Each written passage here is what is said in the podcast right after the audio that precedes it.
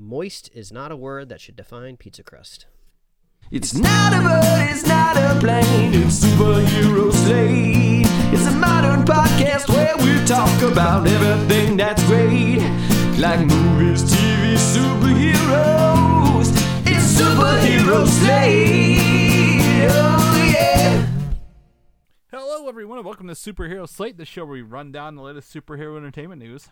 We love TV, movies, and superheroes, so let's talk it all out. My name is Chris Dillard, And my name is Mike Royer. and this week we're staying home for San Diego Comic Con again.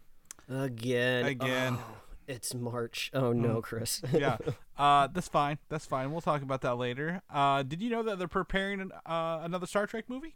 Mm, it's just it's just a perpetual uh, uh, pendulum. Star Yeah. Trek movies for the rest of our lives. Yeah, is, is is it a good one? Is it a bad one? Is it an even number one? I don't know. I'm gonna have to go back and count. Maybe it's a reboot. They do that a lot.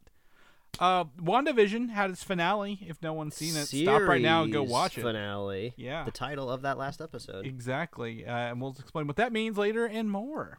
Yeah, WandaVision spoiler talk at the very end of the episode. So uh, you have time to pause it now. Go watch the last episode. I don't know why you're waiting so long. I was finally able to take off all of my WandaVision muted keywords from Twitter. So I've been like enjoying some more of the memes because you know once you're once you're uh, cultural in the cultural zeitgeist, sometimes your memes avoid the keywords. Like I got all of those like Winky Agatha Agatha memes for like you know like I think it was like a week, maybe two weeks. I don't remember exactly what episode that meme popped up in. So uh, now I'm seeing all these other memes, lots of great Vision memes popping up right now. So I'm enjoying those. I feel like I can finally get up in the fray, in the mix, and I'm, I'm seeing some shocking things that uh, people were expecting from the finale, but. We'll talk about that uh, at the very end. But yeah, you bring up a gr- really good point, Chris. It's March again uh, this is like the month where you have to mentally prepare yourself for all of the think pieces for the anniversaries of this pandemic right? Like i like at the beginning of the month there was a couple people talking about like oh if you measure it just by the month you know we, we we're in it for 12 months. But the united states didn't really start like taking it seriously i want to say for maybe about another week from now. I think it was like it was it like was- right or it was like was- right around my brother's birthday, Yeah, which it is was- kind of in the middle of the month. Well, your your brother and I's birthday is a day apart, and oh the- yeah, that's right. Yeah, the Mhm. the the day of my birthday was the last day I was in the office. Uh, they were like, uh, "Happy birthday! Take your stuff home. Don't come back." Kind of yeah. thing. So, so it kind of expect the middle of March is when people are really going to be talking about 365 days for the United States, kind of acknowledging this. So like now, like I, now we're trying to look, everyone's trying to look forward now. You know these vaccines are coming out. We're we're starting to wonder: Are we going to be able to watch uh, Black Widow in May or not? Or are they going to push it? Are they going to go Premiere Access? What's going to happen? So we just uh, twiddle our thumbs at home and wait to see what happens. But luckily, you know, we got stuff like WandaVision. on, on the flip right? side of that, I actually look at March as this is like a huge month for digital releases uh, Mm-hmm. for for everybody. Um, you know, I think you know we've talked about HBO Max having their their day and date releases. I think this month is actually one where they have a lot more coming up for us that I'm more excited for. Um, you know, again, we don't have like you know, was it Justice League, Mortal Kombat, uh, you know, uh, Godzilla versus Kong kind of thing. Like that's exciting. Uh, we'll talk a little bit about you know. Uh, Raya and the Last Dragon, uh, some Paramount Plus offerings. I think this month is like the first one. Like, okay, we have digital streaming options. Let's go. So I'm looking at March as like, okay, now we get content, Mike. We're not rewatching the same things over and over again or revisiting stuff we missed years ago. Uh, even though I am doing that, as I mentioned with Frasier earlier, we'll talk about that later. But um, it's just uh, I, I'm looking forward to all this really, really fun content coming up, Mike, and uh, getting to to see that uh, hopefully soon. Speaking of the C word, you said content, Chris. What content have you been watching? Because a year in quarantine means like what? Is this the year anniversary of the quarantine stream now? It- so uh, I don't even go that far. I don't think we started that till like July.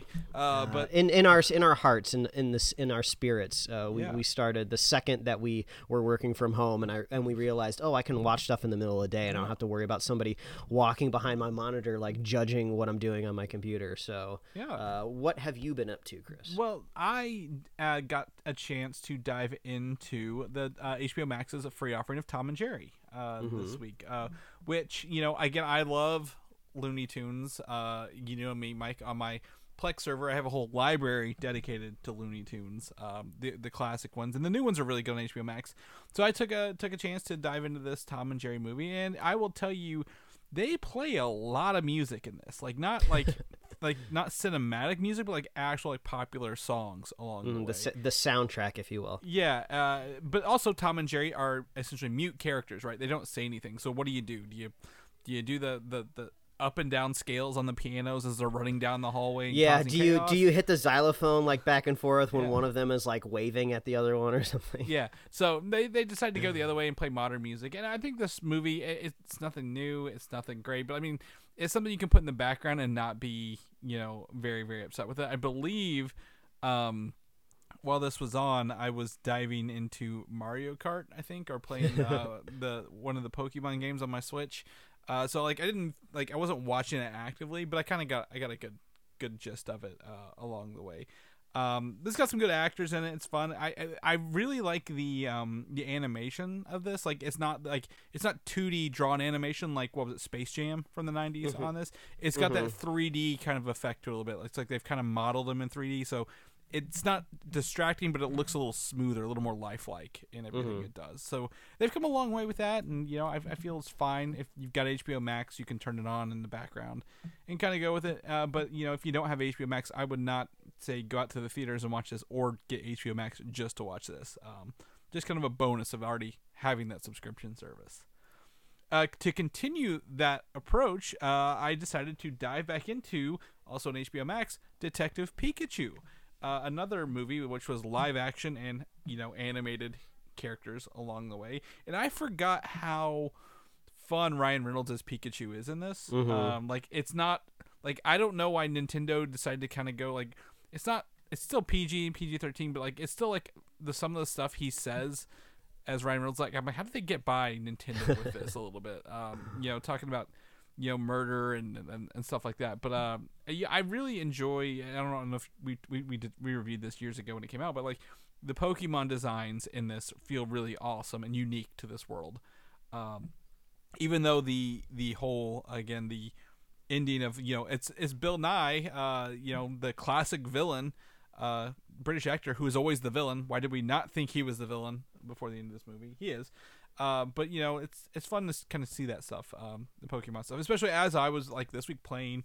Uh, I think was, I have Sword or Shield, one of the two, uh, with some of my friends. Renewed interest really in the downtime. It's still been It's the cold tw- here. it's the 25th anniversary. It's got to be that Oh, yeah. Pokemon uh, uh, live uh, pre-rendered Post Malone Oh, yeah. concert. Yeah, I'm sure no. that's what got you going. Man, I got to tell you that was so weird coming across that with no context and thank you for filling me in, but it's just like I'm not super familiar with Post Malone's catalog. So I didn't know that he had covered Hootie and the Blowfish. He didn't And- until that day. So Yeah, it's just and it's so weird to learn that at the same time when like Charizard's flying around him and he's like animated as well. I almost thought it was like a Fortnite tie-in because like anytime a celebrity or any IP now is like renderized into a cartoon, you just assume it's for Fortnite. So I'm just like, what is going on? I'm getting Post Malone, I'm getting Hootie and the Blowfish, and I'm getting Pokemon, and it's like pre-rendered, but it's like uh, supposed to be a concert.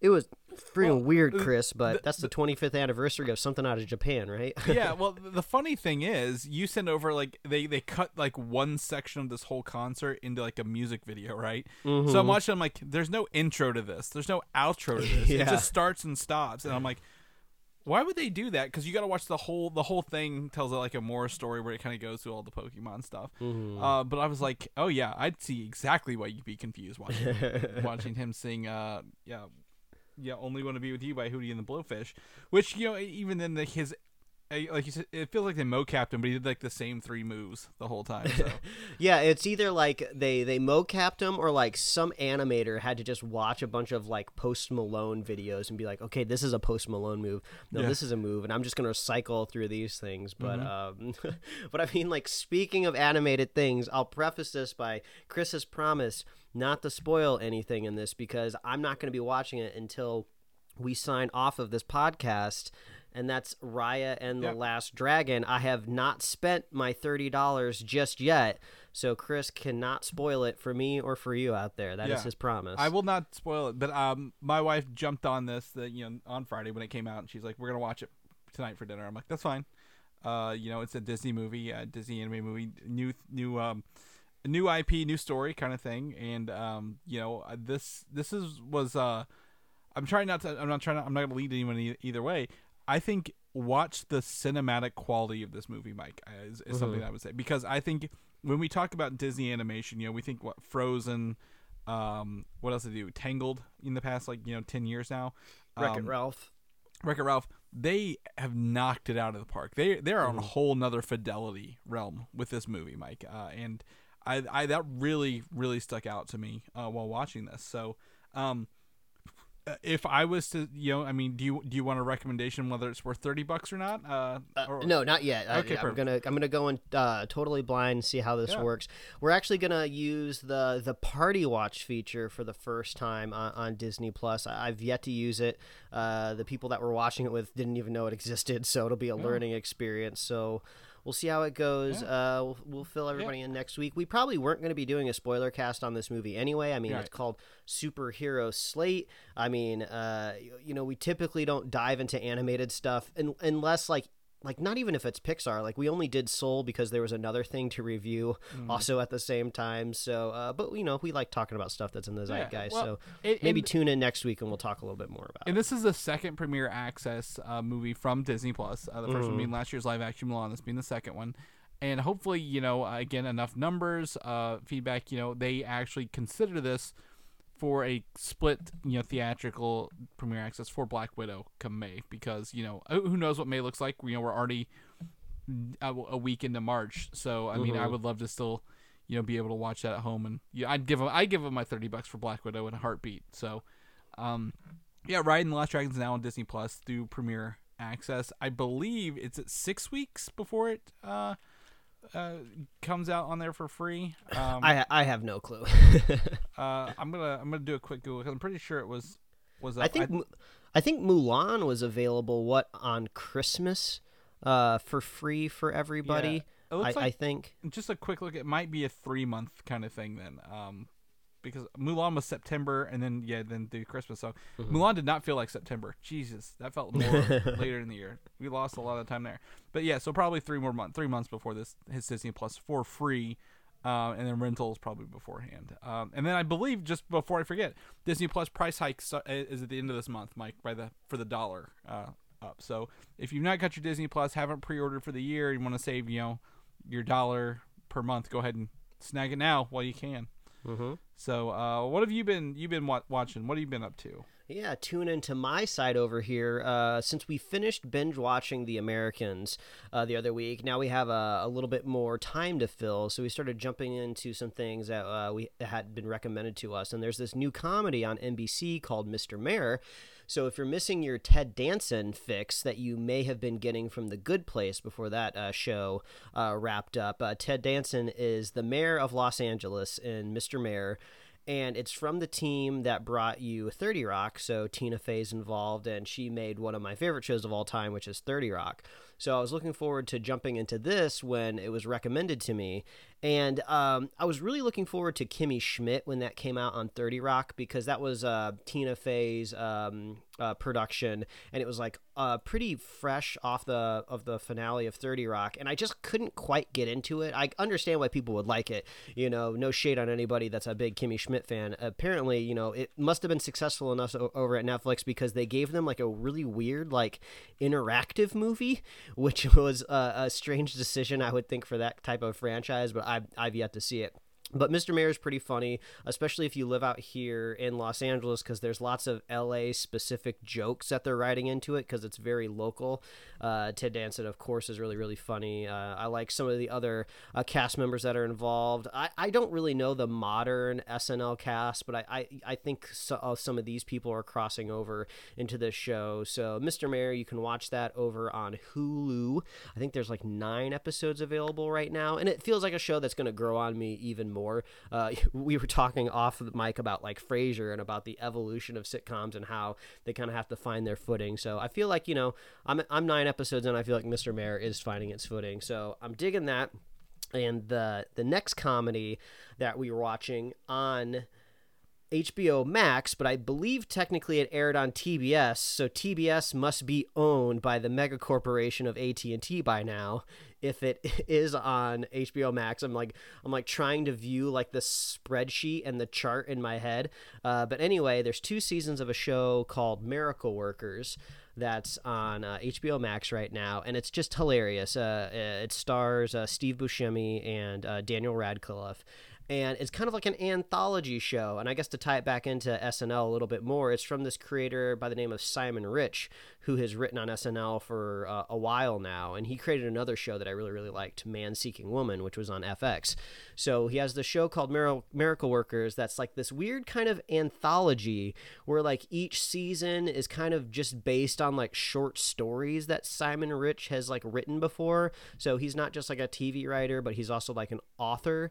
So the first season is about Steve Buscemi is God and Daniel Radcliffe works in the prayer answering prayers department and it's all very satirical. It's all very silly. It's all very funny.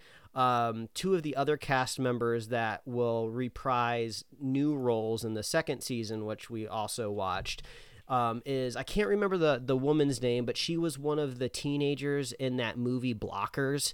You know, like John Cena was in that movie, and I think it might have been John Cena's daughter in that movie, but she's in this show as well, along with. Um, I also can't remember this guy's name, but he was the cab driver in Deadpool. Uh, Oh, yeah, he's been in yeah, he's been in other things too. He, but he he's was really in funny. Detective P- Detective Pikachu at the beginning. Yeah, so- that yeah, that's right. I forgot about that. So they're kind of like the four core group of people um, that also show up in season two. And season two, like I said, since an anthology goes a totally different direction. It's not about God or the afterlife at all. It's just about uh, uh, a medieval town, and Daniel Radcliffe is a prince, and uh, uh, Steve Buscemi is a professional shit shoveler, and it's just all about like the satirical take on the Middle Ages and about how uneducated people were back then. It's so funny.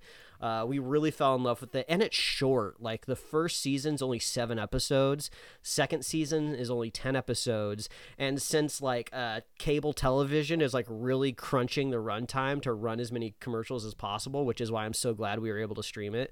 The episodes are like just barely over 20 minutes long. I mean, back when we were kids, Chris, like sitcoms were like pushing like 23 24 minutes. Right. so it's just like they are really really trimming these down to fill it with commercials. So definitely watch it on hbo max if you can you can avoid all of those excessive commercials but that just means you'll plow through these like so fast so quick and they're hilarious and you know we did a bunch of googling. The third season hopefully is dropping sometime this year and it's supposed to be about the oregon trail kind of like that time and like these people like crossing the country so i think that'll be really great. So two great comedies uh, that you can stream one on hulu or one on hbo max mr mayor miracle workers. Um, just a, a brief uh, a bit about the show called No Activity because you know Paramount Plus has launched this week and I only learned about this show called No Activity because apparently it's about to air its fourth season and I had never heard of this show before. Chris, have you ever heard of No Activity before? Absolutely not.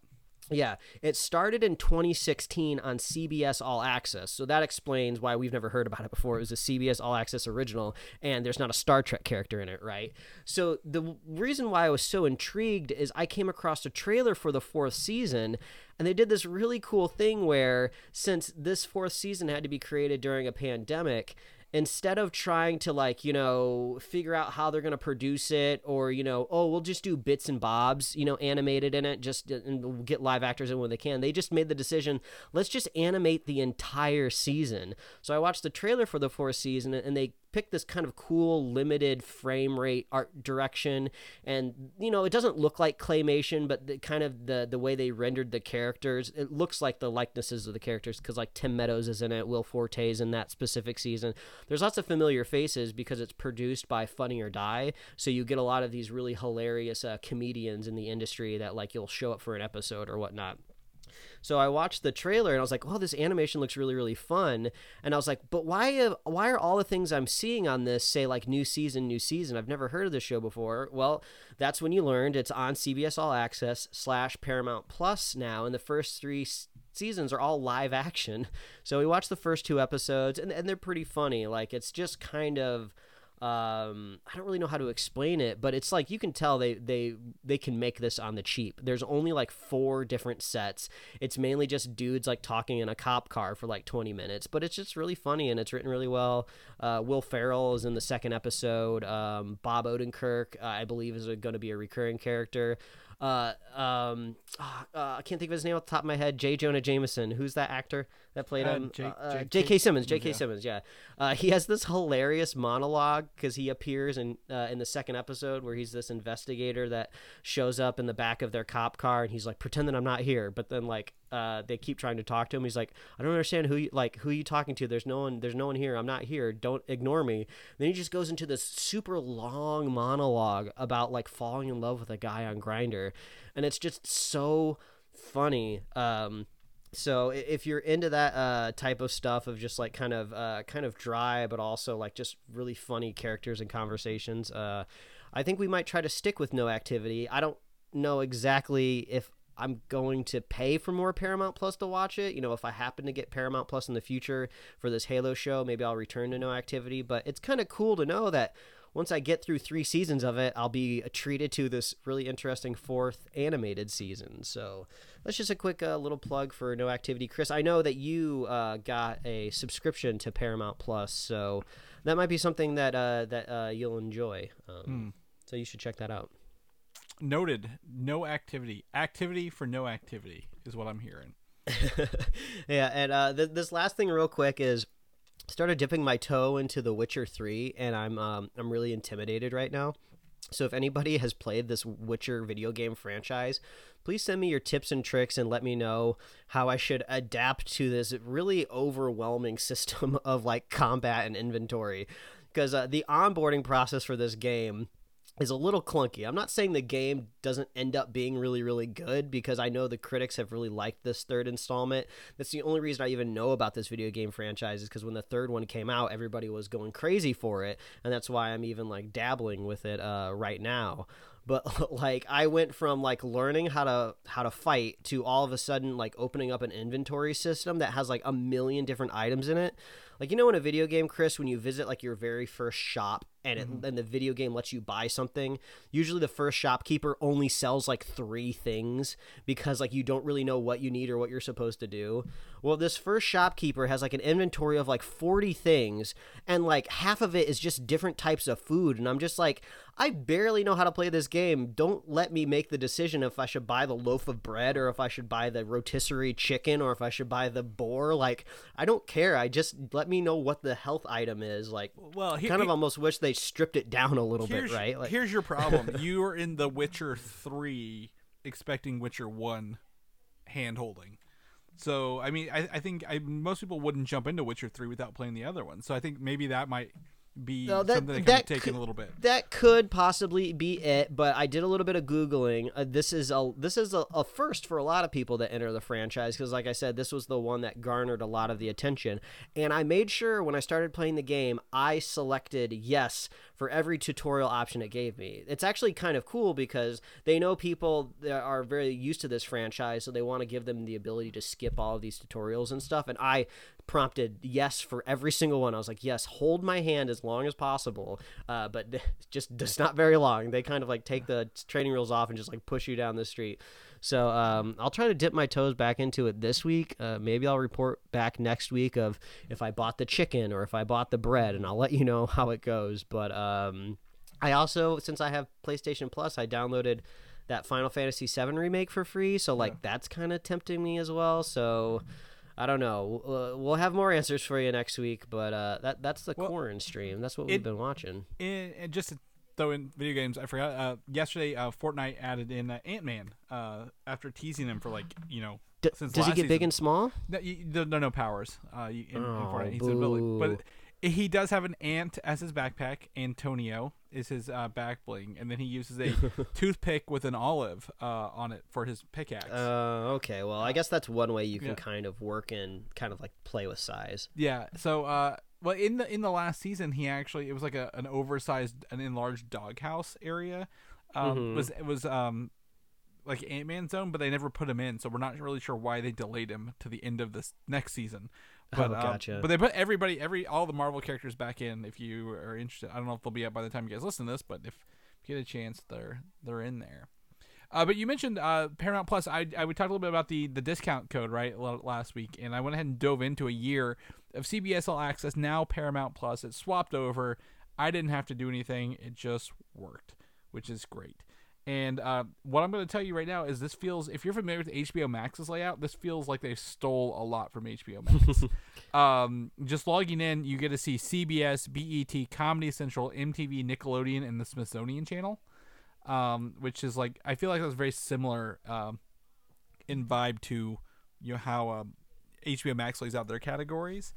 And some of the stuff I dove into, uh, I did not know this. Um, do you remember the Comedy Central presents like the the stand up comedy shows? Mm-hmm. They have like hundreds of them on here. Yeah, I have a little bit of a complaint though. I don't like that they throw those into the movie category because like I understand that that they're longer than maybe like a half hour of oh. comedy, but it's just like when I think movies, like I want to look at feature films like I kind of wish they would pull those out of the movie category because it just makes it a little confusing. Because, like you said, there's so many of them. It's just like okay, like feature movie, feature movie, feature movie, and then like a thousand stand-up specials, and I have to keep scrolling to look at more movies. So, so I'm not talking the specials, but I, I do know what you're talking about. I'm talking like the, the Mm-hmm. TV shows where they used to like like you hey uh, tune into like the ro- like the regular roast episodes or whatever roast battles Mm-hmm. like that. Uh, like Comedy Central presents, they had like um Patton Oswalt from '99 in there because the show's been around so long. Mm-hmm. Uh, they don't have every episode, but it has been interesting to go back and watch stand up comedy and just have it on in the background because you don't have to watch it right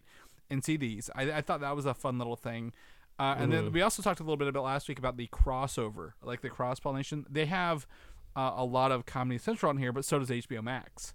Um, so I went and found uh, the, the classic Key and Peele episode where they have the football players with all their names Oh yeah, uh, that's a great Hingle classic. McCringleberry and stuff like that. So, uh, we, uh, you know, I'm able to you know just put that on and roll no commercials, which has been great. And then also, like I said, um, diving into Frasier for the first time. Uh, you know, we have a friend of the show, Adam.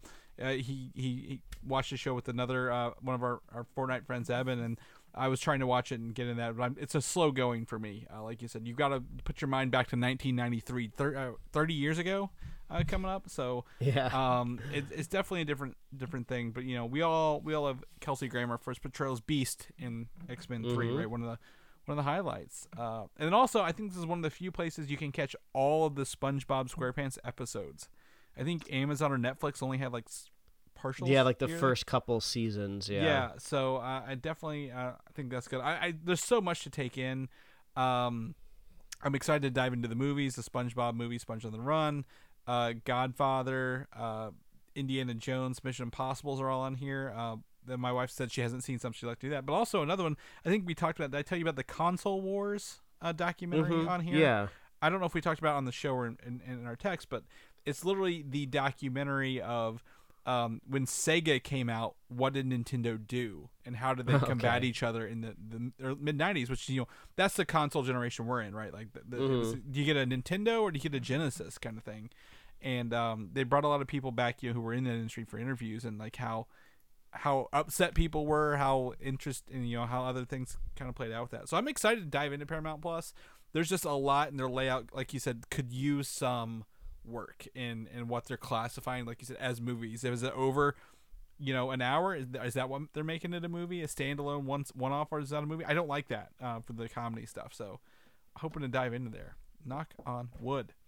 All right, uh, it's been about 30 minutes. Let's dive into the actual news here for the week. Yeah, we're a show. new show, right? That's what we do. So, uh, first and foremost thing, the biggest news this week was San Diego Comic Con 2021 has canceled their in-person event. Oh, ouch. I mean, it makes sense. We knew it was going to happen. I mean, theoretically, they may have been able to put on some form of a convention, but like, there's just not enough people were going to be vaccinated. It wasn't going to be the same type of con. So, this Yeah. makes a whole lot of sense. Um, one thing that's really weird is they have something else tentatively scheduled for like November, I think. Right. Something later in the year, and they they haven't 100% said what it is, but it might be something smaller scale. So I don't know if that's going to be at the convention center what exactly they're trying to do or what it's going to be.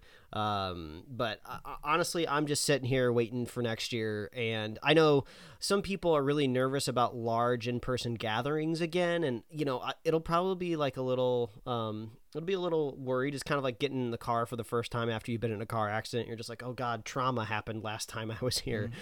So, but I, I, I will be going back. I think I can safely say I'll be there in 2022. Yeah. Well, like we said, you can uh, save your money this year and last year and put it towards that year. Oh yeah, saving so much money. I mean, I don't spend necessarily a fortune when I go to Comic Con, but it definitely ain't cheap, even if you're a local and can drive there and don't have to buy plane tickets. So, uh, whoof, yeah, yeah. Uh, saving a bit of cash. it, it adds up, and, and I think you know, I think this year will be probably a lot of cancellations. Again, I you know uh, C two E two was moved to December for for me, and I'm I still don't know what that looks like. That's it's like two weeks before Christmas. I'm like that's a horrible weekend to have it. New York Comic Con might be the biggest con to make a re- uh, resurgence because if I remember correctly, I think that's in October or November, possibly. Yeah, it's, it's a fall.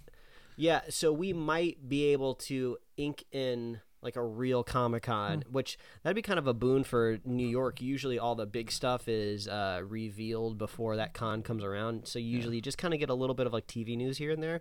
So that'll be kind of exciting for New York. Yeah, it could be, or uh, like I, um, you know, San Diego is doing a virtual event. I honestly imagine all the companies are going to go virtual, um, and just like they're like, look how much money we saved, and look how much, you know, when when Disney did their presentation, their investor presentation, right? Uh, mm-hmm. How many people tuned into that? You think? Uh, oh, how big lot. was that news week uh, for us? And that that's essentially what we would have got at Comic Con. So, like, do we put the money for this? Do we rent out Hall H for an hour and a half, um, and do that, or do we just start doing their own things? Uh, you know, for a couple years. So I, I don't know what's going to happen, but I don't think this year is going to be a way to like normalize it uh, until mm-hmm. probably probably next year or so. Um, but they're doing a virtual event, and that just that, I want to be honest. This year's 2020's virtual event sucked so hard. so hopefully they learn some lessons and maybe they can snag some exclusives now that they're much more ahead of schedule than they were mm-hmm. last year on that regard.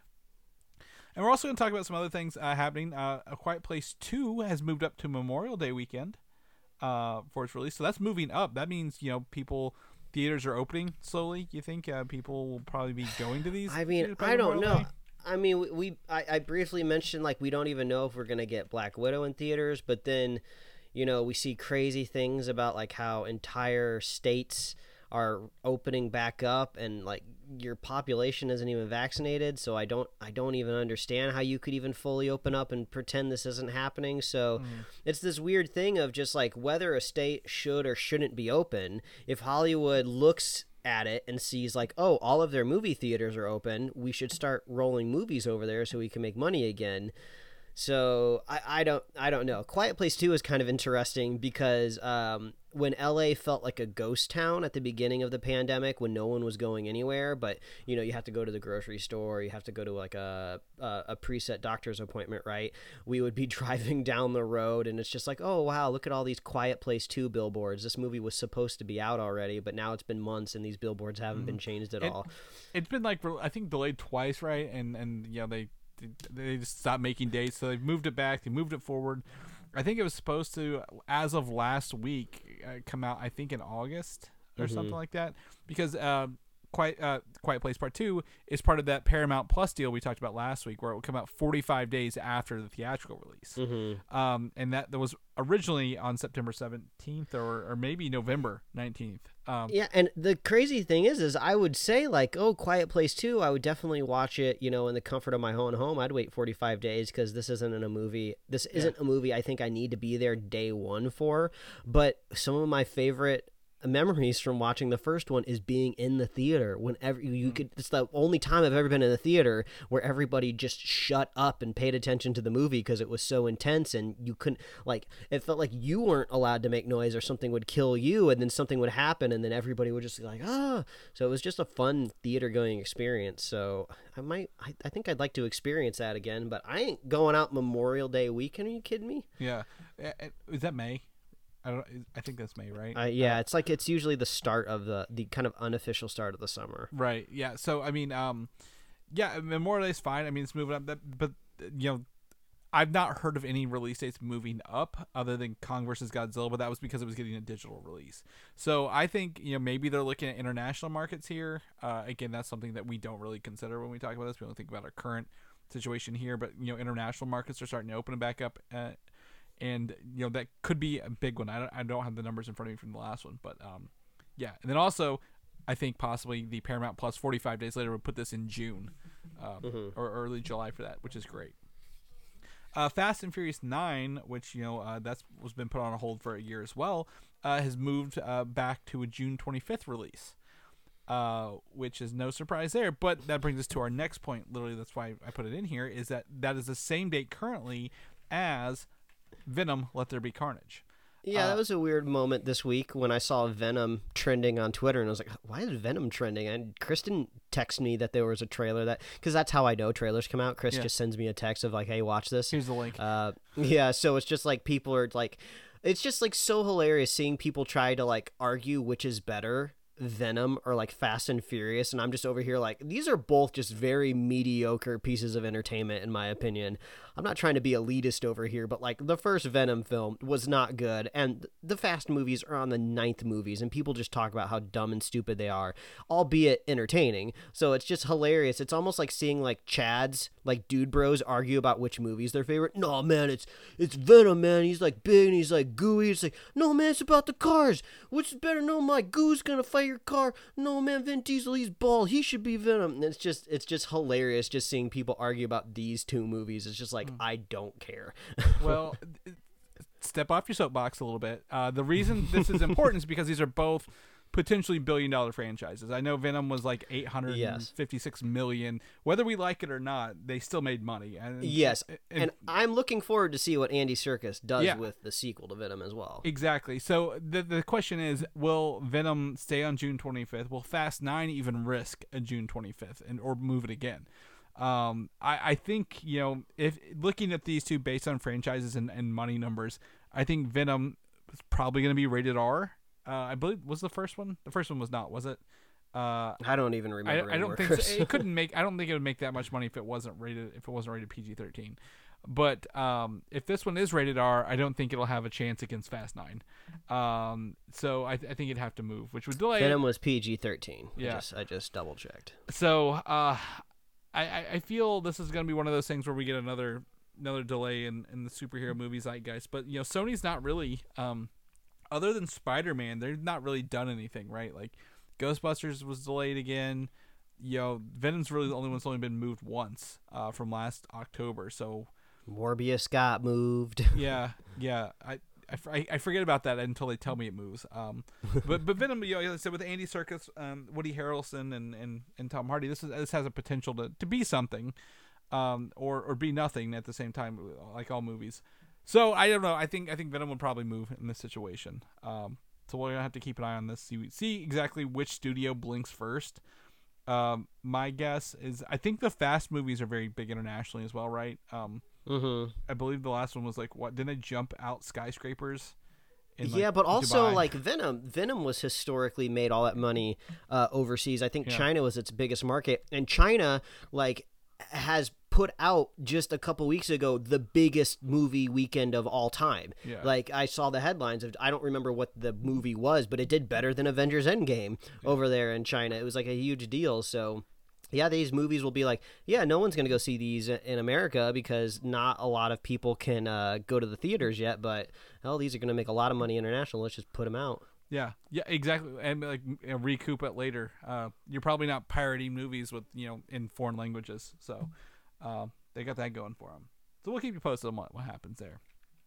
This is this is the, the, the funnest report I've had this week, Mike. Um, MCU uh, is is supposedly working on a movie called The Mutants, and I'm gonna flag this as like saying, you know, this is their internal name. They're not gonna release a movie called The Mutants.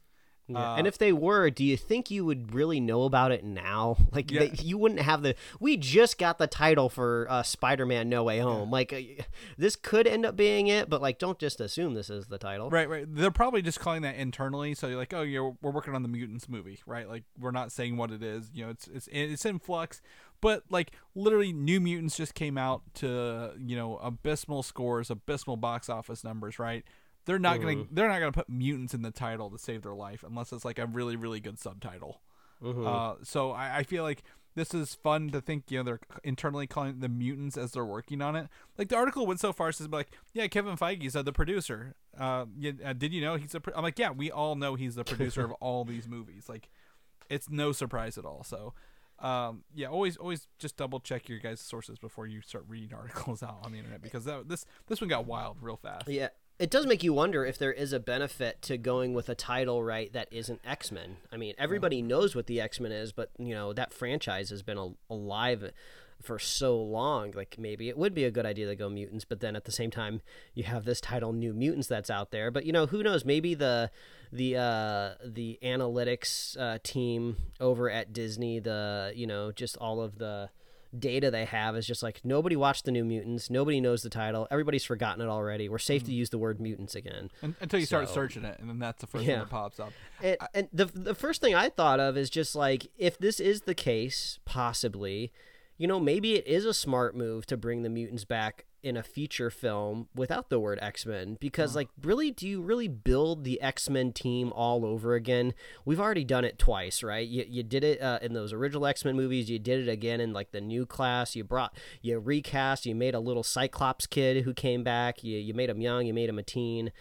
You know, so it makes you wonder like and does the X-Men even make any sense? You know, the whole point was like, you know, Xavier and Magneto ha- had been this way for so long. They always, you know, they always tie it to the Holocaust, right? But it's just like as far as we know in the MCU, there were no mutants in the Holocaust. I suppose there, there's maybe a way you could like weave that weave that storyline Well- back in, but it seems like they're going to be creating something wholly new. And then w- when they establish it, we might see characters return. Like we may see Logan slash Wolverine again, but possibly he'll have a, he'll have a new backstory or a similar backstory. But you know, it just seems like we don't have any lineage, and it feels like a lot of X Men storylines talk about lineage and history and past. And as far as we know, they're going to be a brand new thing to the MCU. So there is a. It, it does seem like maybe X Men won't be the title that we see. I, I I think it's yeah. I think they're gonna have to because again, the first time they introduced you know these characters was in a, a book called X Men, and they didn't have history then. I think there's an opportunity here to give it the one of the titles like you know how Spider Man. It's not just Spider Man. It's Spider Man Homecoming, right? Like.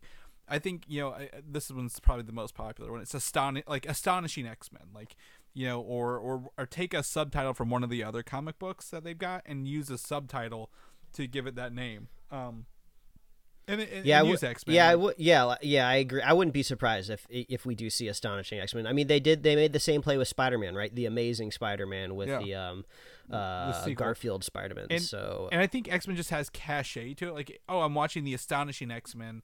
I know what Mm-hmm. I'm going into. If let's say I'm going to watch Marvel's Mutants, like Mutants is something that's not specific to Marvel because you know there's mutations in real life, right? So, like I or, or mutants in other movies. I think sticking with X Men adds that like prestige, and people are like, oh, I mm. know what X Men is.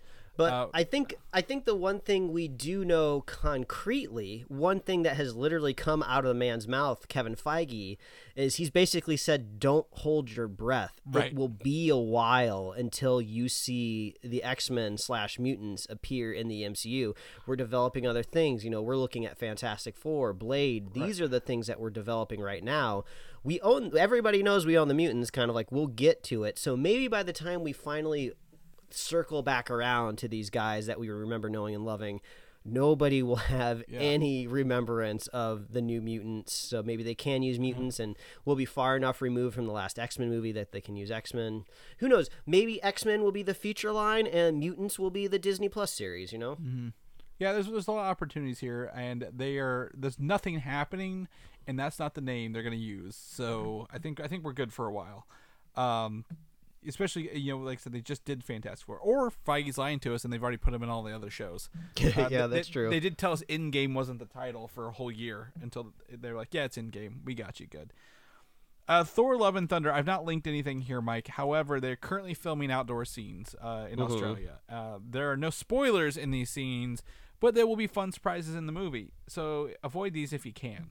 Uh, be like Mike. Put some blockers on your Twitter feed, uh, and um, you know, j- just just try to avoid them because there are a lot of photos of set photos and some other stuff.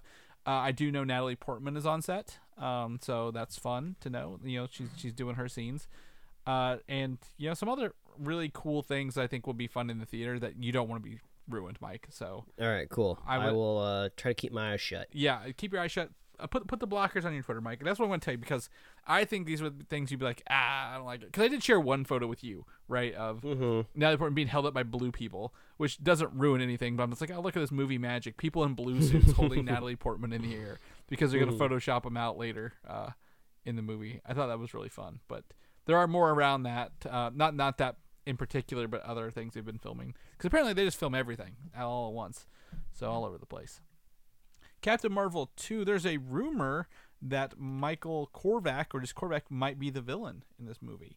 Uh, are you familiar with Michael Korvac? Man, I, I thought the name sound sounded familiar, so I did just a quick Google image search, and no, I don't uh, know who this dude is. You you um you watched Avengers uh Earth's Mightiest Heroes. He is one of the villains in there where they introduced Guardians of the Galaxy for the first time. Um, okay. they're chasing him across the universe. You know, he has the power cosmic. You know, as part of his backstory, that's one of them. Uh, he gets the power cosmic, and he fights the Avengers and Guardians of the Galaxy in the comic book. I think right now he's a main Iron Man villain in the in the current comics.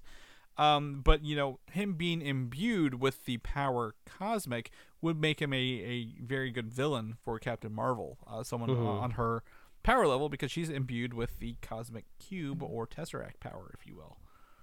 So, um, I, I think it's. I mean, we don't know. We don't know anything else. Uh, I think what was that? Brie Larson said, you know, there's one thing I can tell you about this movie. I can't tell you anything. I'm like, yes, that sounds about right. Uh, Every time, Brie, every time Brie Larson trends on my Twitter, it's just people think that uh, she's um, she's like coming out of the closet, and uh, then it becomes like a thirst trap for a lot of women, which I just think is really really funny because uh, all across all genders and all spectrums, everybody's in love with uh, Brie Larson. It seems like. yeah. So, um, yeah, I, I think uh, you know I'm excited for Captain Marvel too. We get um, uh, uh, Spectrum or Monica Rambeau will be in that Little Miss Marvel from her show, uh, Miss Marvel coming up. Um, and again, Captain Marvel, and who knows what else? You know, I'm very excited for these characters. So I'm pretty sure that means you know we're not going to get a movie set in the mid 2000s like we thought we were. It'll be characters you know from now forward. So uh, I'm excited to see see how all these uh, all these shows culminate in in that in that movie. Do you remember the character Silk from Spider-Man? Oh god! I feel like every time we talk about Silk, it's with the headline of just like Sony wants to make a girl Spider-Man. Can Yeah. you believe it? And then like I have to go on Google Images and I have to search Silk and like okay, what am I going to Photoshop Yeah. here for the thumbnail? Uh, Yeah, So yeah, that's usually the Silk conversations we end up having on so the show. so apparently Silk is going to be a series, and they're shopping it to Amazon Prime with uh, Phil Lord and Chris Miller as the executive producers on this. Um, So if it's Lord Miller, do we have any confirmation whether it's live action or if it's animated? Uh, it's, it's supposed to be live action. Uh, there, there's somebody else who is a regular producer above them, uh, it was live action. Um, but the character breakdown has Cindy Moon, uh, who's a kid from Queens who's on her own for the first time. And although she's a total beginner in law enforcement and fighting crime, she said they'll love the feeling of beating up criminals to let her frustrations out, and has an affinity for 80s or 90s pop culture. Uh, that has nothing to do with her Spider-Man powers at all, or her relation to Spider-Man from the comic books. So, it sounds like it could just be a generic kind of show. Uh, I mean, we, we we say this a lot on the podcast, right? Or at least I Yeah. do. Like the fun of comic books and these characters and this universe to mine for like TV shows and movies is the ability for them to cross over and to uh, meet other characters because you have all of these superheroes in New York when you're making this comic book like oh you can run into Daredevil you can run in all these things so the whole like selling unique selling proposition of the MCU is everyone was going to live in the same universe. I do not believe for a second Silk is going to going to come across any high profile character in the Spider-Man universe on Amazon Prime. I mean like come on. Now I do believe Phil Lord and Chris Miller can make good stuff, so I guess props to them for pulling more money out of Sony. But I would be more interested in this if it was like in the if it was like in the vein of like Spider Verse, right? You know, I don't think you could get the animation as good as Spider Verse because all the love and detail that goes into that, you'd have to like you know stretch it a little bit to turn it into a series. But I'm just like. I don't care about Silk if like she has no connection to Spider-Man at all, right? You know? Right. Well, exactly, and and that's the thing. You know, she is um she was bitten by I think the same spider that bit Peter Parker. Like she has a very like intimate connection with Spider-Man as a whole, and for them to just be like, uh, she's a she's a she's a cop and a crime fighter, uh, and she likes beating up people and loves the '80s for some reason. Like none of that makes any sense. Like, does she have abilities? Is this just like they're using the character names from the show to make another movie? This this feels like the Netflix approach they did with the Marvel shows, right? Like, Yes, exactly, but even less tied in. yeah, yeah, even with less attempts that we know of. Now, if they decide to be like, you know, they, they, they could go to animation, you know, at any point in time, they don't have to do Spider Verse animation. They could be like, oh, she's in a different universe, so her animation style is unique to her, and then mm-hmm. bring her into you know Spider Verse two or three or whatever down the road because you know all the characters you know in Spider Verse had their own animation styles. So uh, I, I I- would like to see that. You know, I, I hadn't thought about that, but like that'd be probably the best way to do it. But I don't think I don't think anything's good good's gonna come from this. Yeah. Who knows if we'll even see it, you know, right? We, we see a lot of these potential shows that we, we get yeah, reports of. And uh, then, was that, uh, the, the Madam Web show and the Aunt May show they were working on movies? yeah, yeah. To, to be fair, I don't think that Aunt May thing ever had any credence, but it is fun to rag on. Yeah, exactly. Jesus, uh, Sony, figure figure it out. In good news for the Andor show, uh, this they've reportedly added Ewan McGregor in a recurring Obi Wan role across several episodes. Uh, so be Okay. showing up there. Chris, that's how you uh, suddenly get me interested. Yeah. in a Cassian Andor show, right? Like this is now required watching uh, before you go watch uh, the Obi Wan standalone. So now the first thing that happens when you tell me Obi Wan is going to be in your Andor show is I have to start making the mental map in my head. So it, so it would, so I guess I'm trying to think how old would Obi Wan be About because like y- Fifteen years after the end of um, Return of the Jedi or uh, Revenge of the Sith. Revenge of the Sith. So he he wouldn't be looking. About what he looks now. Yeah, he wouldn't be looking old man Obi Wan, but the thing is, the last time we saw Cassian Andor, bef- right before he died, that would have been old man Obi Wan. So, but the thing is, the actor can only be de-aged, or we can only assume he's so much younger. I just kind of figured like, oh, Cassian Andor, his series might be maybe a couple years before uh, Yeah. Rogue One, maybe like five or six. So if that was the case, like Yeah, that's the why, that's why it's of six, Ewan- about sixteen years. Yeah. yeah, if that's the, the case, like Ewan McGregor's look doesn't really line up with the the old Obi Wan we saw in the original. So Yeah. I guess we'll just there'll be have some sense of disbelief that we'll just have to That- we'll just have to ease up so we Well, can enjoy it, I, right? well, I think if they just gray him up a bit, it's fine. I, I mean, you know, he could go fully gray within like five years, but you know, um, I, I, Well, I think I- with the Obi Wan show coming out, Yeah. I mean, also it's uh it's Disney. Put a couple tracking dots on his face. I guess you Yeah. can just de-age him Well, or yeah.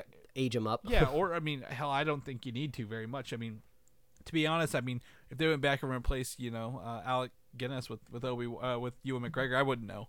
Uh, but no, I mean, I think I think it's fine. I think you know, th- uh, if anything in Star Wars requires disbelief, it's Ewan McGregor being Obi Wan is fine with me. Like looking a little younger than Alec Guinness, that's fine. I think I think he does. He's a great actor. He's great in the role, right? We all want this show, uh, Obi Wan. So, uh, Alec Guinness was 63 years old when he was filming A New Hope. Yep. And Ewan McGregor right now is, let's just round up, uh, he's 49, so let's just round up and like say he's 50 Yeah. to make uh, math easier. So if you go back, well, I guess that's not too far off. So if we say Andor is like, let's say it's like six years in the past, so that would make Obi Wan 54. Ewan McGregor is basically 50. So I, I guess the, the math is getting pretty close. It's not too outlandish. The problem is, is Ewan McGregor is just a good looking dude. So he just doesn't look his age. So I guess that's the problem you got there. yeah, yeah, and, and they'll they'll figure it out. It's it's it's Disney Plus and Star Wars. Uh, Disney, that's that's I mean that's your sneaky trick to get me to watch Andor. Exactly. I gotta watch it if I want to see Ewan McGregor. they, they, they, they, I was like, damn it, they got us. Uh, if they're gonna get us to watch Best. this show, they, they, they pull, they have to pull a character Son in. of a bitch. I guess it begs the question now: Is the Obi Wan show going to be post Andor or pre Andor? I would assume pre Andor. You got a lot more road there, you know, to tell a story. or, I mean, I think so what I would do is put Obi Wan first, and it ends with him, you know, setting him up to be an Andor, uh, Mm-hmm. as you know, because I mean, he's got to be winding down, right? Like he, we, he probably wasn't very active to be old, old man Kenobi, uh, old Ben Yeah. Kenobi. But that probably won't be the release of the shows, right? Like Andor is going to be coming out before the Obi Wan show, I believe. Uh, Um, who who knows? Uh, you know, Star Wars. You know, they can. Their their schedules are all over the place. They've been building that big city for Andor, so Yeah. Well, also, I guess like even though they are building uh, a big city, I I gotta. I mean, do you? I mean, I guess it depends on the success of the show, but I don't imagine a season two of Andor. So I guess you Well, just kind of film it and just put it out whenever you And, need to. Right? Andor has yeah, they have said it has opportunity for more seasons. Um, um but, but Alright. Obi Wan I don't think has opportunity for more seasons. I think it's a one and done. Um, yeah, I guess we gotta get you gotta stick around for season two if we want to see K2SO, which is the the, Yeah. the character I liked the most out of his uh, story. So yeah. Or or who knows? I mean, they could take the the Marvel approach. and We'll we'll talk about that here in a little bit. Uh, Star Trek. They've uh, hired uh, Kalinda Vazquez, who is a writer on Star Trek Discovery, Fear the Walking Dead, to write the script for a new Star Trek movie. Um, uh, with J.J. Abrams' Bad Robot producing the film, uh, and supposedly this is a reboot, but maybe it Oh, ties no. into the current Paramount shows. I mean, th- there's a little, there's very little known about this, right? They've hired someone to write it. She's actually worked on a lot of other shows, but those are like the, the two big ones that that were, were tied in that she's currently active on. So I, I think she knows Star Trek Discovery, and if she's working on Discovery, that would make me think it would tie into those, right? Like, Yeah, I mean we're we're the first to admit over here at Superhero Slate that we are not the Trek experts. But one thing I do know about Star Trek is they've been able to create all of these different shows because the timeline is so long, right? They're like hundreds of years apart, right? So these characters technically never lived at the same time. Like Picard, did Picard ever live in the same time as um uh oh god I can't even think of his name Spock? the, the- yeah no the the cla- well I guess yeah but like you know the Spock classic and Kirk? captain yeah Spock and I mean I don't know if like uh Picard ever lived at the same time I- but either way yeah, I don't know. I mean I guess you could do that if you want to make a feature film just you know pick a the century you know and make your movie Well, in there you don't really have to reboot and, stuff and well, the thing is, the the current three reboot films did the original, you know, generation, right? Like the, the OG, and they've not done the new generation, which I, you know, I think some people say is you know one of their favorite, you know, series of Star Trek, right? I, I we know that from you know um, Picard and and Riker, and you know Picard getting his own show, so they could do the next thing, you know, bridge the gap between you know the, in this new reboot universe, the Kelvin timeline with, you know, hey, we're we're done with uh, Spock and Kirk, we're gonna jump forward to the new next generation characters and, and recast those. Uh, I think that'd be a really good opportunity to do that and have fun with those and, and tell those stories. But you're not getting Patrick Stewart back. I, I don't think. I think I think he gets another season of Picard, and you know we'll we'll see where that goes from there. Uh, but would you want to watch another Star Trek movie? I mean, that's the thing. You know, I mean, the last one was kind of, the last two were kind of letdowns. Um, I mean, I mean, I, I don't know. Are we going to get any of the Chris's in it? Are we getting a Pine? Or are we getting a Hemsworth? Uh, are we are we getting a? Uh, it sounds like we're not getting the Tarantino at least on this Yeah. one. So the Noah Hawley and Tarantino ones are, are apparently like in, like you know stalled in the water right now compared to this one. But I get you know th- with Paramount Plus having a whole like they had their whole Star Trek universe presentation the other day when they were announcing this. Like you know, is this just a ploy to tie all their Paramount stuff together, um, and bring it together? Because there are a lot of, of moving pieces with the Paramount stuff. So I don't know. We'll figure out more as we kind of move along. Uh, just this is more of a PSA, just a small section here, Mike. Uh, Pacific Rim: The Black is on Netflix. I forgot about this. Came out like I'll the middle of the week.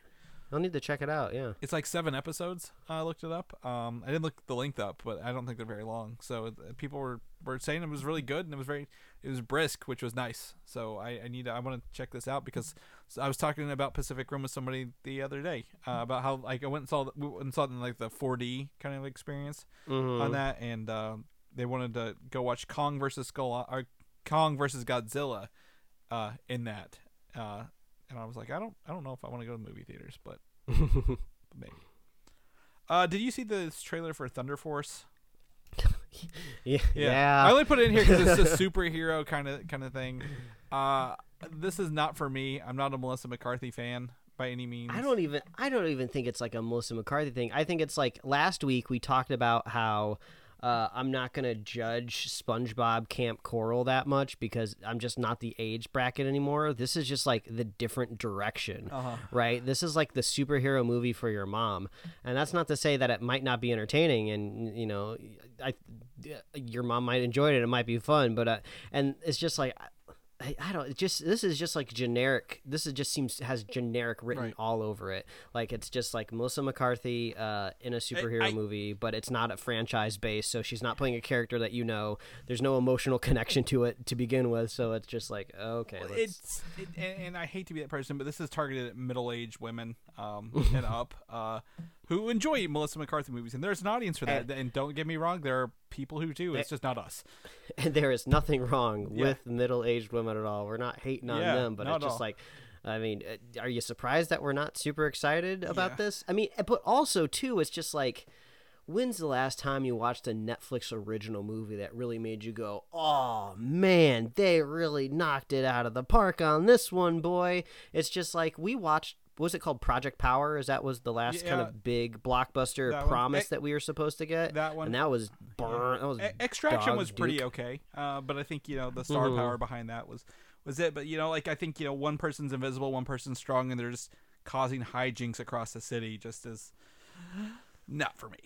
Yeah, yeah. So we'll probably be skipping that one. Don't look for the spoiler cast of Thunder Force. Yeah, no, not not here. Here it is, Mike. The moment we've all been waiting for. The series finale of WandaVision. Dropped Wow, what a on- long, strange journey it's Yeah. been. uh, It's eight been eight weeks, two months. yeah, that's what, that's what I was about to say. We got those first two at the top, and man, it's been great. I've been thinking in in my head to myself, is this a show that I would rewatch? Because I'm not a much of a drama rewatcher of a show, and I know the show kind of started like funny and stuff like that, but like I don't know, like this is if you if you did if you did the time, like what is this? Maybe I would take a guess that maybe this is six total hours of uh, entertainment. Wait, way, uh, well, yeah, maybe a little under actually.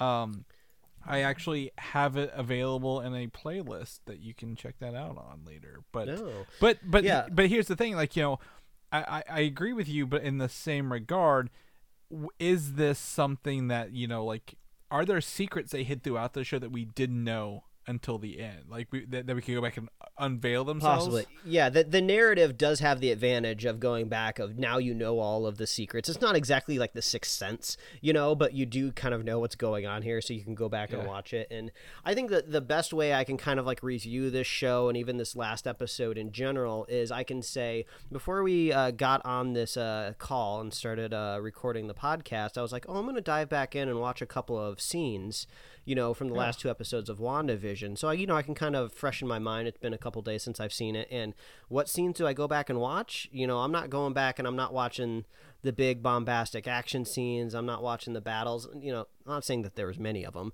but like that's not what I'm going back for, right? I want to go back and I want to watch the scene where Vision talks about what the definition of grief is, right? I go back and I watch like the the tear jerker of um, Wanda like saying goodbye to her family you know those are the things i want to go back to i want to go back and watch the intellectual battle Right. between the two visions those are the scenes that i went back and watched so i think that's uh, a credit to the show that in the marvel cinematic universe where the big moments that we remember of like the gigantic battle at the end of endgame the slightly Yeah. smaller battle at the end of infinity war the awesome like hand-to-hand combat that we love so much in um in Well- the winter well, soldier yeah, the airport fight. So it's just like when i think about wandavision i think about these emotional moments and i just go like wow like good job. Like the fact that those are the things that i want to revisit the most and this is an mcu property i mean like that goes to show you that they they did what they set out to do. They they made a show where these two characters made a very uh a very uh, believable relationship. I mean, that was a that was a crazy thing early on in the MCU, right? When Vision was introduced, you know, you would go up to your friends that don't know much about the MCU and be like, "Hey, guess what? That robot and that witch are gonna fall in love," and you're just like, "What? That doesn't make any sense." And then on the screen, you start to think like, "Does that make any sense? You know, why would these two fall in love?" And then we get the backstory, we get the emotional connection in this series, and it just works. So I have to say, like they they they knocked it out of the park. I totally believe that these two we're meant for each other and we are totally in spoiler section you know we saved it for the end of the show i'm so happy that the vision is still with us Right. you know he's going to be going on some sort of vision vision quest oh Vision. Quest. I- And, well, that's where that. they, they took it. They took it right from that Yeah. that, that story arc. he he's gonna find himself hopefully he'll get the color back and i, I kind of have headcanon that he's gonna go to like west coast customs and they're gonna give him a new paint job Well, they, So they had a West we'll- we'll Coast. Avengers for a while in the in the comic. yeah that's true he's gonna on his way to that uh, that new compound he's gonna he's gonna swing by the body shop so i'm so happy that we don't have to say goodbye to paul bettany because i absolutely loved Well- i loved his performance as a That- vision in this series. That was the the biggest thing, you know. Like I was like, oh no, we're gonna have to like the only actor who's been in th- technically three different decades of Marvel properties, Paul Bettany. We're gonna have to say goodbye to him uh, at the end of the show. They didn't.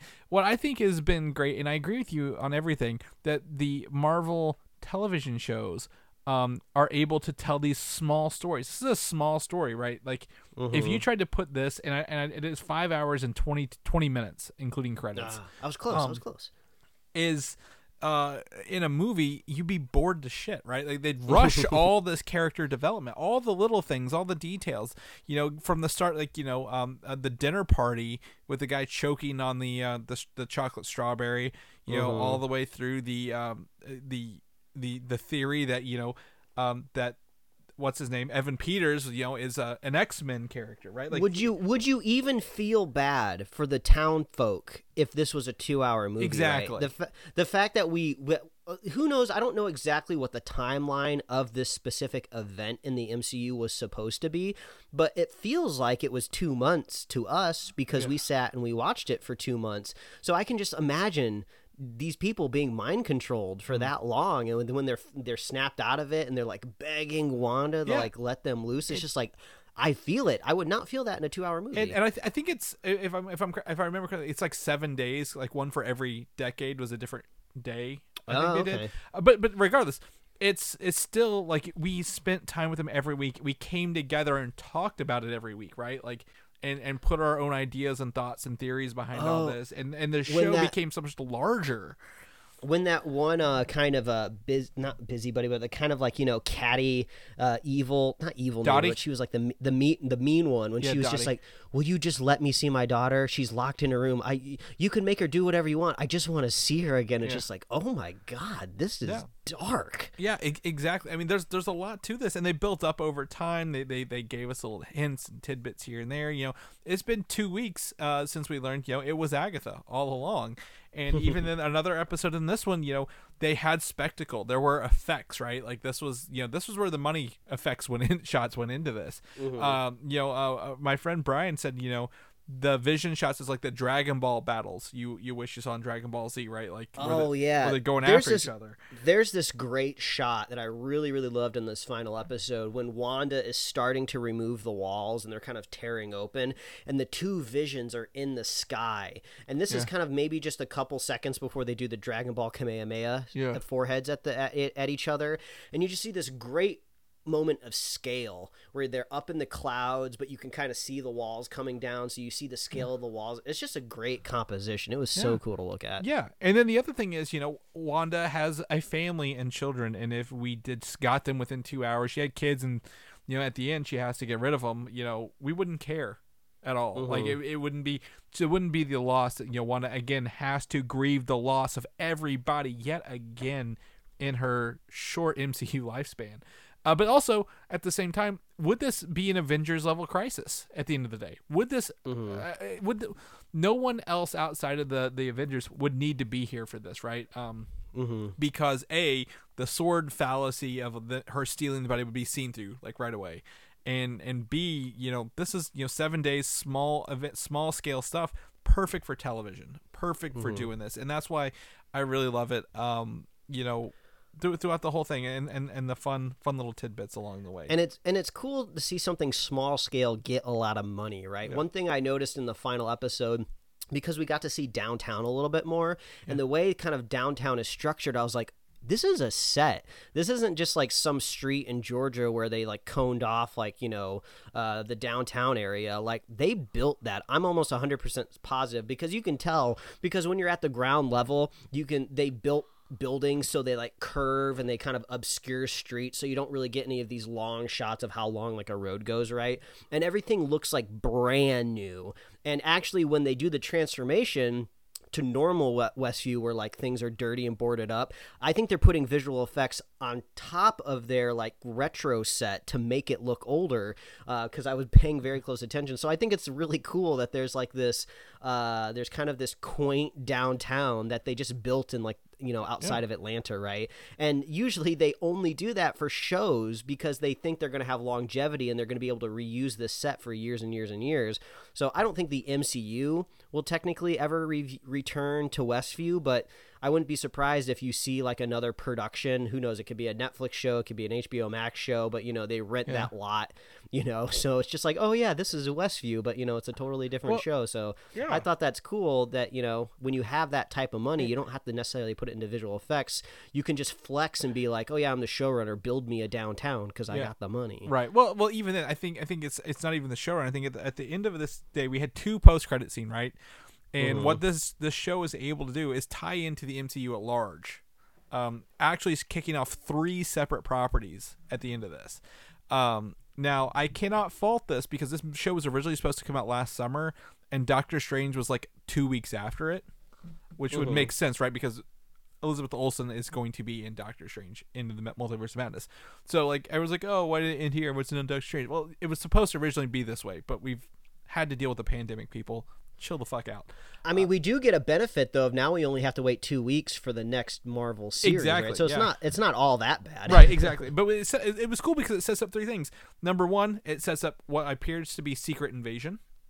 With the Mm-hmm. the reveal of a scroll and Nick Fury up in space, right? Mm-hmm. Um, also, she's in um, Captain Marvel, which is dealing with the same scrolls. That could be the daughter, the young girl she was with when she was younger, Monica Rambeau. Um, Mm-hmm. And then uh, the other thing is, of course, Doctor Strange. Uh, we we get to see. Um, eh, do you remember the end of the Incredible Hulk where it goes through the valley and the hills and you see the Hulk like or, or Bruce Banner yeah, doing y- the cabin thing? Yeah, kind of. it's yeah. the same goddamn thing. I'm like, oh, that's awesome because you know a lot of people they don't they don't tie the Incredible Hulk into this, but then we see Wanda doing her stuff as a person and also her astral projection, reading the Darkhold. I call that. Uh, yeah, I didn't. I actually didn't catch the astral projection at first. I thought like there was just like you know we were just kind of being led through the cabin. So I didn't realize like oh she's doing this independently from her body. I had to see Yeah. kind of some people online discussing that, and then uh, probably the biggest takeaway from that scene is that we get to hear the kind of uh, faint voices of her children. Yeah. So they're they're out there somewhere. I you know are they in a multiverse? Is Right. that where she's gonna pull them from? We don't exactly know.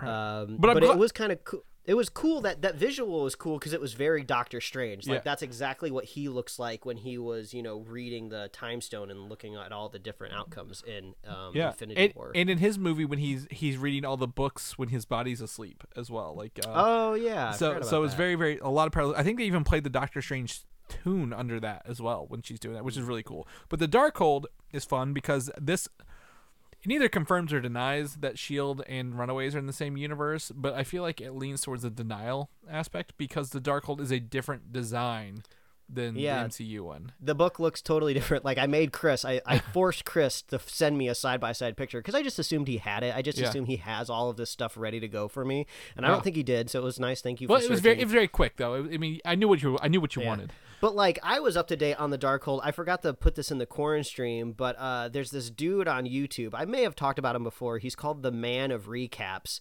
and he watches a lot of the same stuff that we watch and talk about here on this show. And after he finished watches his some watching something, he creates like a cool little recap. So I watched a recap for all of Agents of Shield, and it took me 45 minutes. But uh, the fact that you can condense seven seasons of a show into uh, 45 minutes is very impressive. So I got to like reacquaint myself with the Darkhold for a couple minutes there, and Yeah. uh, yeah, it's it's not the same book, so I.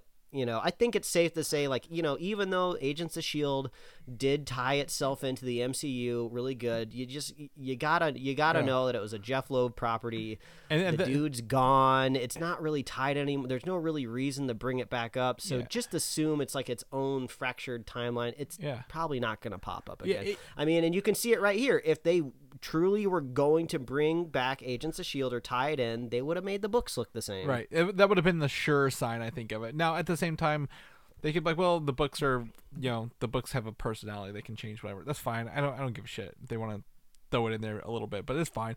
Um, but also, uh, I, I think this is the, the episode you needed, Mike, because it tells you who Quicksilver was. Chris, Chris, okay, before we talk about this, because I have a lot to say about Quicksilver, but before we talk about that, we can talk about other things Uh. that people were uh, were trying to figure out out there in the world. Apparently, there was this quote that was just outlandishly misconstrued um, uh, from. Um, uh, Elizabeth Olsen about you know a possible cameo and reveal. So there was a lot of people just waiting. Oh no, that was that was Paul breath. Bettany. Uh, Paul Bettany said he he had a, a cameo with an actor who just there was fireworks between him, and then it was himself. No.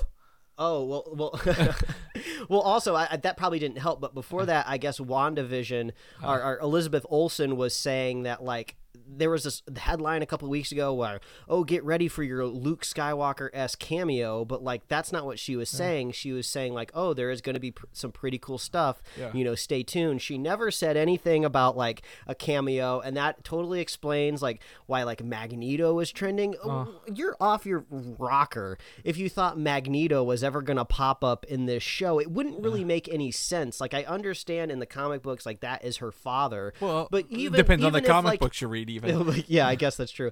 But even if you pulled in Magneto from a multiverse, it, narratively it doesn't make any sense. The story of Wanda, at least in the show, has nothing to do with her parents. Yeah. Like I, I understand that they die from a tragedy, but it's all about her relationship with Vision, and then sometimes it extends to the relationship with her brother. But th- this was never about her and her parents. So like I don't know why you would expect Magneto to pop up. It just doesn't make any sense. So uh, I do feel bad for It- it's- anybody who believed these headlines because you know uh, y- you know sometimes you can't always believe you believe everything you see on the internet. Yeah. But I suppose if you see it enough, you start to assume that Well, it might be real. it, it looks like the Paul Bettany thing when he said he had a cameo with an actor and, and they had sparks and it's you know ended up being him as the other Vision, the White Vision.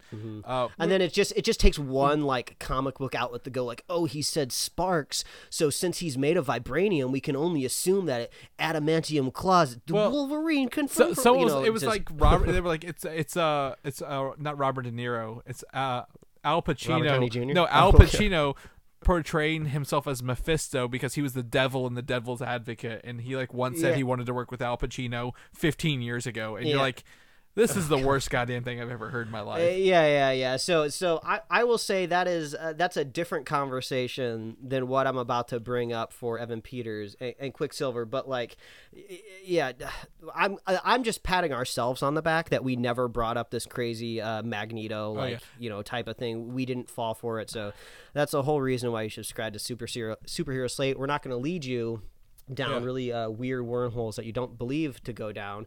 But if you watch this show, uh, the creators of the show itself might lead you down a, a hole, maybe on accident. I, I will give them the benefit of the doubt that they thought this Evan Peters casting would be fun, right? You know, I'm trying to I'm I'm really trying to understand what they were thinking of in the writers room. And I believe they had nothing but good intentions because they made a great show. I love everything about this show, but I just think that they were like, let's bring her brother back, right? But maybe let's have some fun with it, right? They isn't it always funny in TV shows how they recast a character? Oh yeah, I like that '70s show. Remember they had to recast the uh, the sister, in that? They just yeah. brought they just brought in like a new actor. It- It kind of looked like her, and they were just like they were probably thinking, oh, who who looks like A- Aaron Taylor Johnson? Oh, we should get Evan Peters. That would be a fun cameo. I I get it. I totally get the mindset that they were going down there this would be a fun moment but it just it didn't work because you are working within the MCU where nerds made you the way that you are right now. The whole reason that this is a huge franchise that even gets the opportunity to make a streaming series is because these nerds just really built you up with all of this excitement and lore around it. So I just feel like it was a misfired shot to cast oh. Evan Peters because he didn't turn out to be an alternate version of Quicksilver. And I'm I'm I'll be the first to say I didn't need him to be they made me think it was going to be. Like it didn't have to go that way. I didn't need them to introduce the multiverse in this show. It wasn't something that i was craving. Uh it you know it, it wasn't necessary on my end to enjoy the show. And I, and really the character of her brother this fake brother faux brother whatever he doesn't even really go anywhere. There's really no conclusion. She doesn't really have a conversation with this uh fake uh fake pietro at the end of the show. There's no like goodbye or like oh you know I- I'm so sorry that you're not around anymore. Her, I think her last interaction with him was like energy blasting him Right. over a hay, bar- hay barrel. Right, because he, Uh, he unveiled himself to not be her brother. Yeah. So to me, like the whole storyline in general didn't really add a whole lot to the show. I liked the quirky brother kind of uncle living in the attic type of story. I think that's really funny, getting Uncle Jesse vibes and stuff from like Full House and stuff like that. Or no, Uncle Joey. He was the one that lived in the basement. Jesse lived in the attic. Wow, there's a lot of people living in that house. That really was a full house, wasn't Yeah. it? But like, it just feels like it was like a misfired shot. I, I, I don't think it needed to be Evan Peters. Um, there's some people out there stretching it a little bit farther, saying like, well, they didn't definitively confirm it wasn't him. You know, there was um apparently there's a poster in the attic in that last scene where we see of him of like a baseball player. And if you google that baseball player he's somebody who played outside of like washington d.c and that's kind of canonically where evan peters quicksilver lived and in that x movie. So I, i'm basically just pushing out of my head. I think it was just a weird Well- thing that they were trying to make like an easter egg but it was just too forward. So uh, that's the only kind of like just blemish I would say is on the show was just this weird decision. But I'm not hung up on it anymore because I feel like I've gotten an answer of what it's supposed to be. It just wasn't the answer that I was expecting or hoping for. Well, so that I- that's my long and short of it. Well, basically. and I think that's where I, I've seen a lot of detractors are. Their theories didn't come true, so therefore they're upset at the show, or they didn't like it the way that things didn't go the way they wanted to.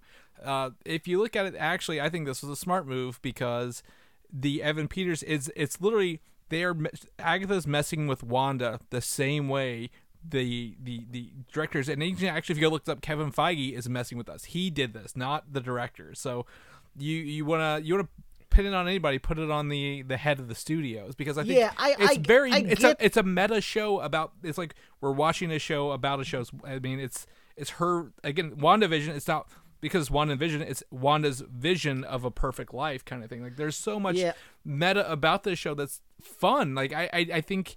You know, no, like they didn't promise the multiverse. Again, I told you there's no precedent for the multiverse. So the fact they got in there recasted and that's fun that he was it because he was also in um they were kick ass together. I don't know if you knew that. Um they were both Yeah, yeah, yeah, they like, were. they were they were friends in that. yeah, And they Evan, both Evan be- Peters was the friend. yeah, and they both became Quicksilvers later. I think it's just fun. I, I mean, but the thing is, like, he was there. His his purpose was to mess with Wanda and throw her off, while Agatha was trying to do Yeah, more I- and figure it out.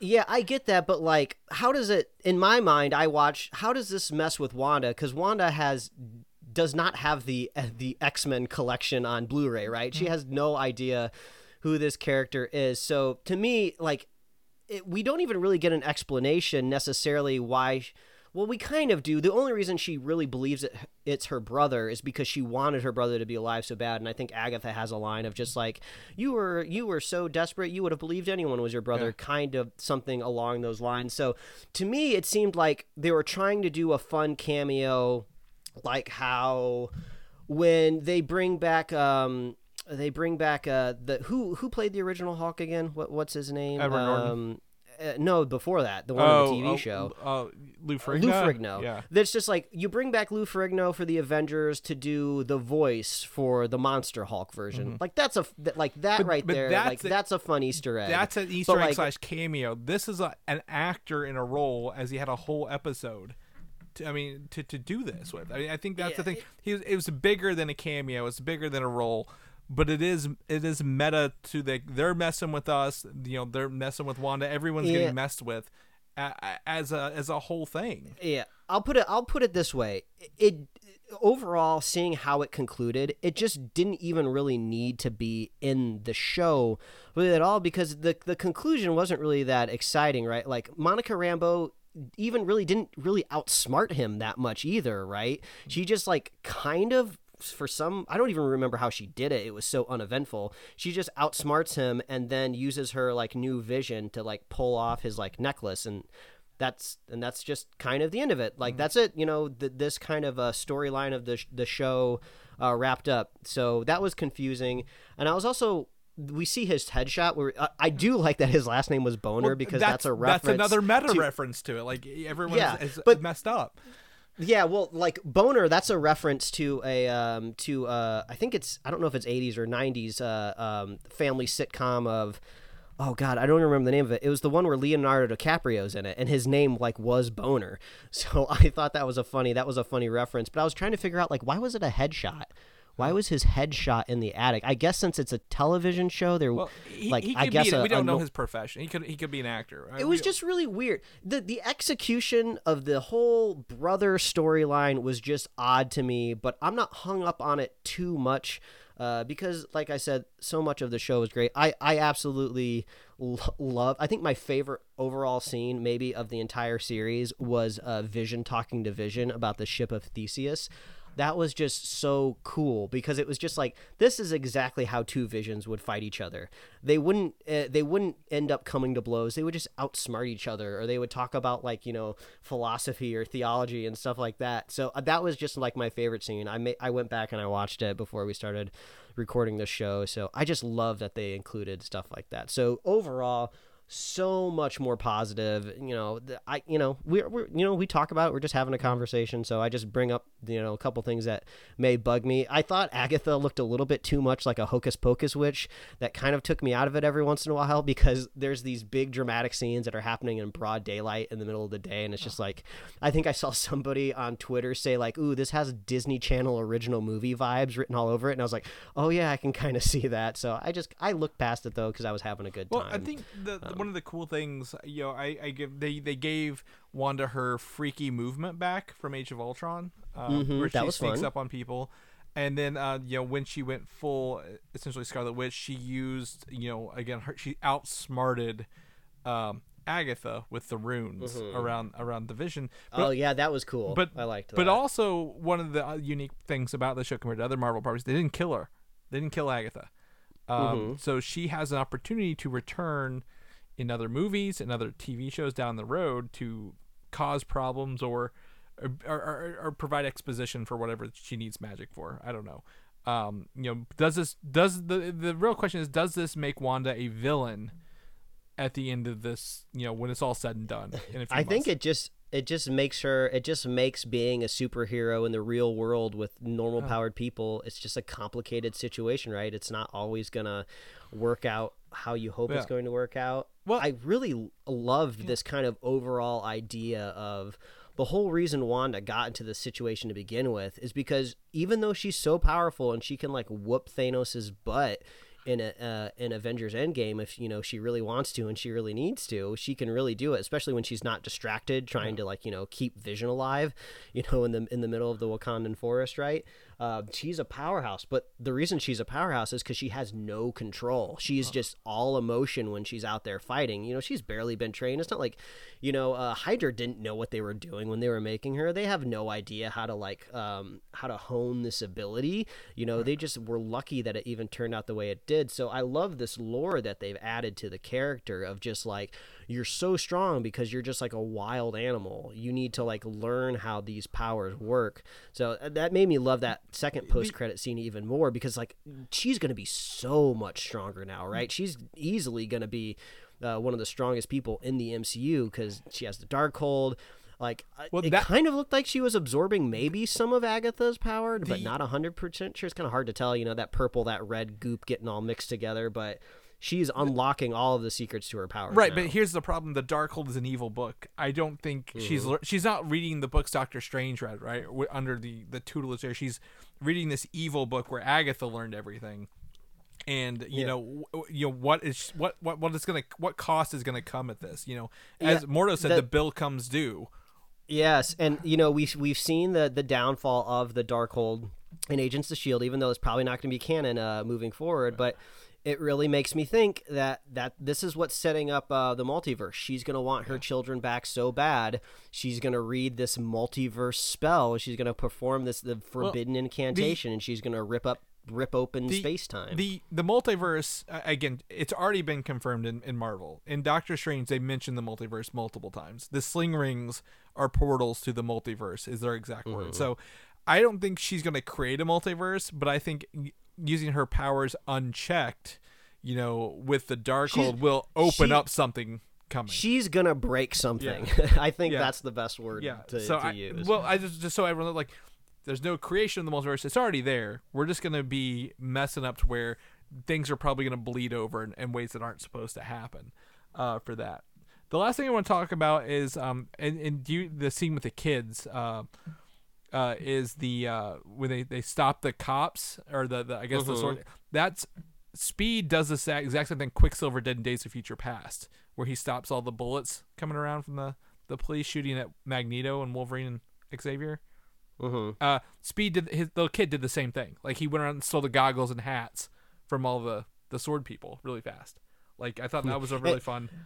it does make you wonder if it's a if it's an homage or if just like this is just the logical extension of what a super fast person would do in any scenario. Well- just like yeah, just run around and grab a bunch of But- stuff. That seems to be the most efficient way. But he had the same goggles and like the ha- the, the style when he was done was uh, identical to it. Like that's why they're like, oh, it's an homage to that. But also, you know, finally at the end of this, you know, when Wanda gives up everyone, like it was like the most depressing thing is like you know they had like a here kids look at the flowers kind of scenario. Like we're gonna close this door and you're gonna die in like five minutes. So uh, yeah, we didn't even get to see it. What an emotionally charged scene watching like Vision just like fade Mm-hmm. away. He did say they, they they they had this like great line Yeah. where it's just like we've said good like we've said hello. ag- We said goodbye before, again so before. let's- We'll- we'll say hello Yeah, again. it's just it's just so great. I can't wait for them to get back together. Um, the the we should say this last epi- episode was called series Yeah. finale, so it- no one's under the assumptions that we're never seeing these characters again. But just seems like if Wanda is going to come back to Disney Plus again, it'll be in another title of a show. Not saying that you know it won't be another season with like Wanda, but you know it just won't Yeah. be called WandaVision. Yeah. Maybe it'll be called the Scarlet Witch, Right. You know, or something like that, or maybe it'll be like Vision show. Well, the or, uh, you know, maybe the uh, there was a series called Vision and the Scarlet Witch uh, for a while, Mm-hmm. a comic book series. Um, but like you said, uh, they can't revisit this whole premise again, where Wanda's giving out TV show vibes uh, for a whole season, and you're like, why is she doing TV show vibes again? Yeah. Um, this was just nine episodes of a super powered person processing grief and their crazy, wacky hijinks that uh, ensued when you have superpowers and you're going through something uh, uh, horrible like this uh, type of loss. But yeah, very emotionally charged ending.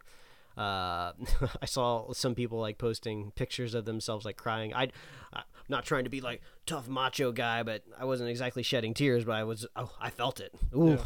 I, I felt the I felt the end of this one, so I'm ex- I'm looking forward to next week uh, when we get to watch the the, the making yeah. of uh, WandaVision, and then just man, Chris, one week after that, Falcon and the Winter Soldier. Well- ponying up. But now, now my problem is since these were all 30 minutes up to 45, I'm gonna have to get up an extra 15 minutes to fit these hour-long Falcon Winter Soldier episodes in. Yeah, Because I'm waking up in the morning. There ain't there ain't no way I can. uh I, I can. I, I mean, Yeah. get on the internet, you're gonna be ruined on a Friday. So yeah, so stay tuned to this like format that we set up. Yeah, we, we're forcing you, we're we're forcing you to wa- to listen to all of Superhero Slate to get to the end to listen to us talk about Falcon and the Winter Soldier. Exactly how Disney is going to get you to watch Andor because they're putting Obi Wan in it. So uh, we're we're following the same uh, the same uh, tactics that uh that the Bobs over there are doing. So stay tuned. Stay subscribed, and uh, in two weeks we'll be talking about the next big old primo streaming show, Falcon and the Winter Falcon Soldier. and Winter Soldier. The uh the the. I mean, I don't know what to expect out of that one, uh, but I'm very excited because it's got like at Yeah, least 3 I'm- four returning characters that we know of. So I mean, I- I'm gonna have to rewatch Civil War for sure. That's I feel like that's required viewing. You know, uh, Age of Ultron was like kind of additional supplemental viewing for WandaVision. Uh, Infinity War and uh, was probably more required, I would say, for WandaVision. Uh, but yeah, uh, Age of Civil Ultron. War. Uh, Civil War is going to be very, very important for Falcon and the Winter Soldier. yeah, yeah, Civil War and pr- I mean, um, yeah, probably the, the end of Endgame. I mean, Endgame to to kind of Yeah, set the status I mean that quo. that's tying into everything. Yeah. So yeah, sets the status quo. So, all right, well, uh, that's that's our news for this week, Mike. If people want to know what you're up to, where can they find you at? Well, they can catch me at Mike Royer Design on Instagram, Twitter, and TikTok, and you can read my web comics at pickledcomics.com. Chris, if people want to catch up with you, see what you're doing out there in the real world, IRL, where can they find you? You can find me on uh, Instagram, Valdan87, or Twitter, Valdan V A L D A N. Uh, love to see you there. Uh, people want to know more about our show, more about what we do, our reviews. We've got, I think we've got reviews coming up. Uh, you know, full reviews. If people want to know more about those and everything we do, Mike, where can they find us at? Oh, it's so easy. Just visit superheroslate.com. That is the best place to find all the avenues we host our show and to get our awesome show notes and our awesome upcoming release calendar. I mean, we're talking about release dates all the time on the show, and it gets very confusing, hard to keep track of. So just go to superheroslate.com and click on upcoming releases. Uh, you can find us on Apple Podcasts, YouTube, Spotify, wherever else you love to listen to find podcasts. Spotify is on the rise, and uh, we were talking about uh, it might be overtaking Apple Podcasts. So maybe I'll need to uh, maybe I'll need to to rephrase this read and say uh, you can find us on Spotify, YouTube, and Apple Podcasts. Um, you know, you can like us on Facebook, follow us on Twitter and Instagram. You can get merch at superheroslate.com uh, slash store. Uh, we love hearing from you. What did you think about WandaVision? Uh, did you unfortunately hope that you were going to see Magneto? Uh, how do you feel about the whole Evan Peters thing uh, overall? Did you love the show? Did you hate the show?